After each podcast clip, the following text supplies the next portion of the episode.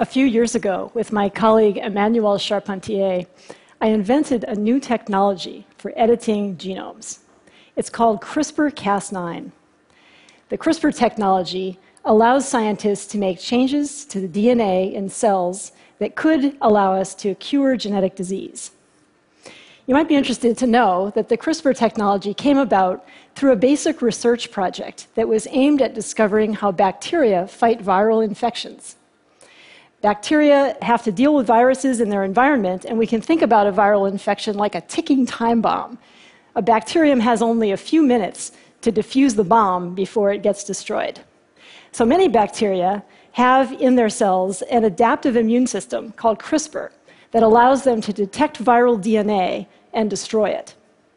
Part of the CRISPR system is a protein called Cas9 that's able to seek out and cut and eventually degrade uh, viral DNA in a specific way. And it was through our research to understand the activity of this protein Cas9 that we realized that we could harness its function as a genetic engineering technology, a way for scientists to delete or insert specific bits of DNA into cells with incredible precision that would offer opportunities to do things that really haven't been possible in the past. The CRISPR technology has already been used to change the DNA in the cells of mice and monkeys, other organisms as well. Chinese scientists showed recently that they could even use the CRISPR technology to change genes in human embryos.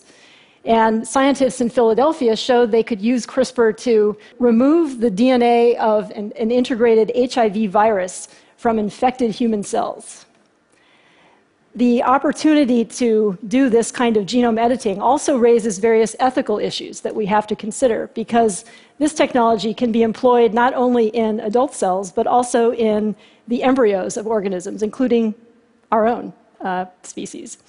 And so, together with my colleagues, I've called for a global conversation about the technology that I co invented so that we can consider all of the ethical and societal implications of a technology like this.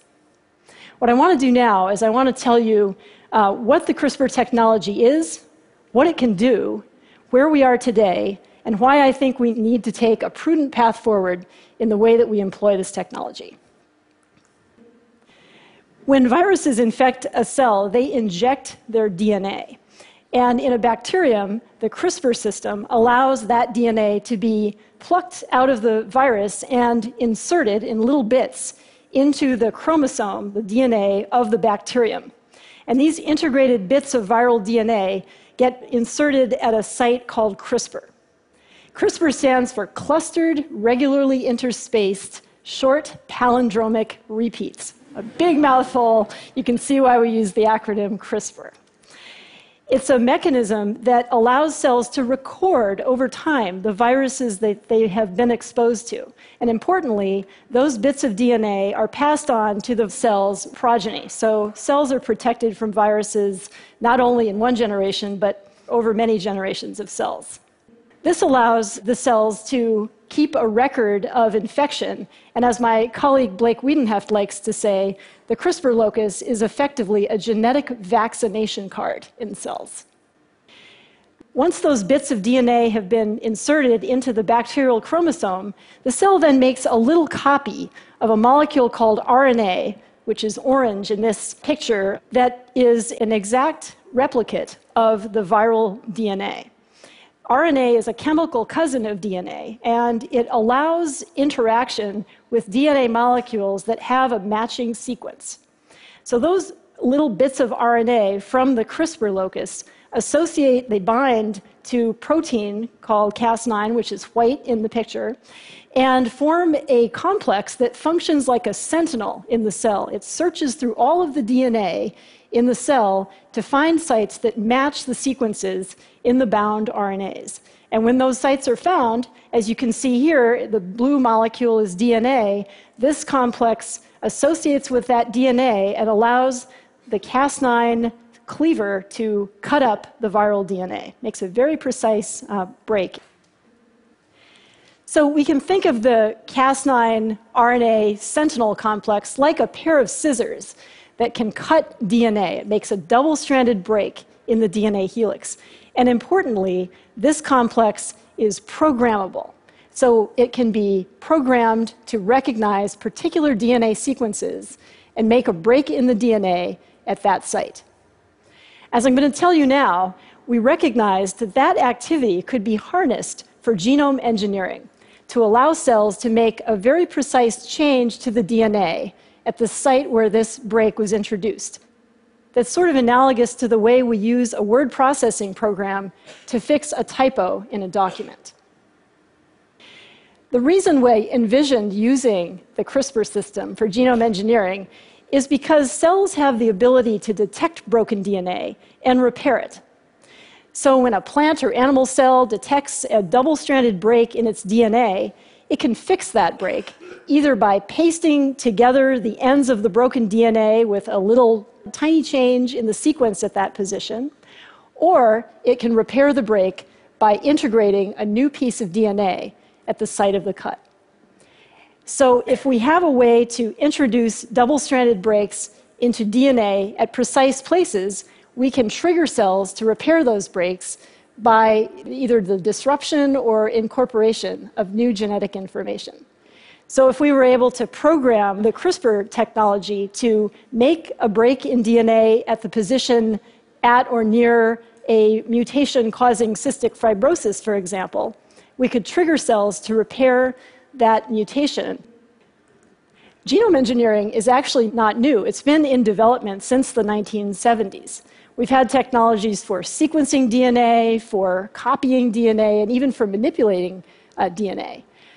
And these technologies were very uh, promising, but the problem was that they were either inefficient or they were difficult enough to use that most scientists had not adopted them for use in their own laboratories or certainly for, any, for uh, many clinical uh, applications. So the opportunity to take a technology like uh, CRISPR and utilize it has appeal because of its uh, relative simplicity. We can think of older uh, genome engineering technologies as, uh, similar to having to rewire your computer each time you want to run a new piece of software. Whereas the CRISPR technology is like software for the genome. We can program it easily using these little bits of RNA. So once a double stranded break is made in DNA, we can induce repair and thereby potentially achieve astounding things like being able to correct mutations that cause sickle cell anemia or cause Huntington's disease. I actually think that the first applications of the CRISPR technology are going to happen in the blood, where it's relatively easier to deliver this tool into cells compared to solid tissues. Right now, a lot of the work that's going on applies to animal models of human disease, such as mice. The technology is being used to make very precise changes that allow us to, to study the way that these uh, changes in the cell's DNA affect either a tissue or, in this case, an entire organism. Now, in this example, the CRISPR technology was used to disrupt a gene by making a tiny change in the DNA in a gene that is responsible for the black coat color of these mice. Imagine that these white mice differ from their pigmented littermates by just a tiny change at one gene in the entire genome. And they're otherwise completely normal. And when we sequence the DNA from these animals, we find that the change in the DNA has occurred at exactly the place where we induced it using the CRISPR technology. Additional experiments are going on in other animals that are useful for uh, creating uh, models for human disease, uh, such as monkeys. And here we find that we can use these systems to test the application of this technology in particular tissues, for example, figuring out how to deliver the CRISPR tool into cells. We also want to understand better how to control the way that DNA is repaired after it's cut, and also to figure out how to uh, control and limit uh, any kind of off target or unintended uh, effects of using the technology. I think that we will see a clinical application of this technology, certainly in adults, within the next 10 years. I think that it's likely that we will see uh, clinical trials and possibly even approved therapies within that time, which is a very exciting uh, thing to think about. And because of the excitement around this technology, there's a lot of interest in uh, startup companies that have been uh, founded to commercialize the CRISPR technology, and lots of venture capitalists that have been investing in these companies. But we have to also consider that the CRISPR technology can be used for things like enhancement. Imagine that we could try to engineer humans that have enhanced properties, such as stronger bones or less susceptibility to cardiovascular disease, um, or even to have properties that we would consider maybe to be desirable, like a different eye color or uh, to be taller, things like that. Um, uh, designer humans, if you will.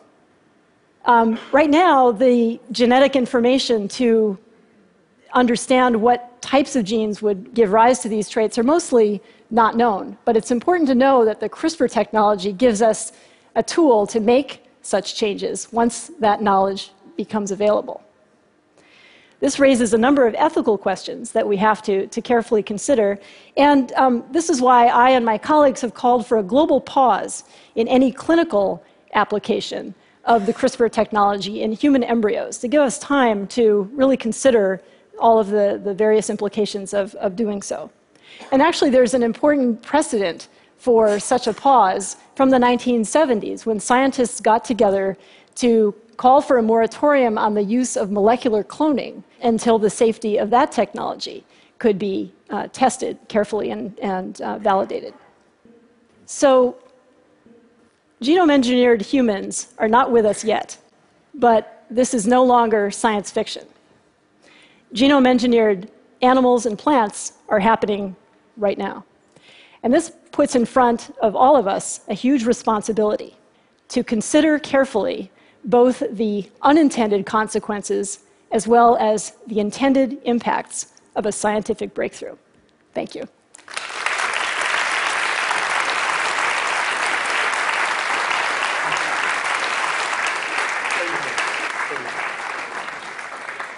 Jennifer, this is a technology with a huge consequences you pointed out. Your attitude about asking, you can call it a pause or a moratorium or a, uh, or a quarantine, is uh, incredibly responsible. Uh, there are, of course, the therapeutic results of this, but then there are the non-therapeutic ones, and they seem to be the ones gaining traction, particularly in the media. Uh, this is one of the last, latest issues of The Economist. Editing humanity is all about genetic enhancement, it's not about therapeutics, right? What kind of reactions did you get back in March from your colleagues in the science world when you asked or when you suggested that we should actually pause this for a moment and think about it? My colleagues were actually, I think, delighted to have the opportunity to discuss this openly. Um, it's interesting that as I talk to people, my, my scientific colleagues as well as others, there's a wide variety of viewpoints about this. So clearly, it's a topic that needs uh, careful consideration and discussion. So there's a big meeting happening in December that Correct. you and your colleagues are calling together with the Academy of Science and others. What is your expectation? What do you hope that will come out of the meeting practically? Well, I hope that we uh, can air the views of many different individuals and, and uh, stakeholders who want to think about how to use this technology responsibly it may not be possible to come up with a consensus point of view, but I think we should at least understand what all the issues are as we go forward. Now, colleagues of yours, like George Church, for example, at Harvard, they say, yeah, ethical issues basically are just a question of, of safety. We test and test and test again in animals and in labs, and then once we feel it's safe enough, we move on to uh, humans. Uh, and so that's kind of the other school of thought is uh, we should actually use this opportunity and really go for it. Is there a possible split happening in the in the science community about this? I mean, are we going to see some people holding back because they have ethical cons concerns, and some others just going forward because some countries under-regulate or don't regulate at all? Well, I think with any new technology, especially something like this, um, there, there are going to be a variety of viewpoints. And um, I think that's, that's perfectly understandable. I think that in the end, this technology will be used for, for human genome engineering. Um, but I think that to do that without careful consideration and discussion of the risks and, and the, the potential complications would not be responsible. Now, there are a lot of technologies in other fields of science that are developing exponentially, pretty much like, uh, like yours. I'm thinking about artificial intelligence, about autonomous robots, and so. Uh, no one seems, aside from uh, autonomous warfare robots, nobody seems to have launched a similar discussion in those, in those fields and calling for a moratorium. Do you think that your discussion may serve as a blueprint for other fields? Well, I think it's hard for scientists to get out of the laboratory. Uh, speaking for myself, it's, uh, it's a little bit uncomfortable to do that. But I do think that um, being involved in the genesis of this uh, really puts me and my colleagues in a position of responsibility. And I would say that I, I certainly hope that other technologies will be uh, considered in the same uh, way, just as we would want to consider something that could have uh, implications in, in other fields besides biology. Jennifer, thanks for coming to TED. Thank you very Thank much. You. Thank you.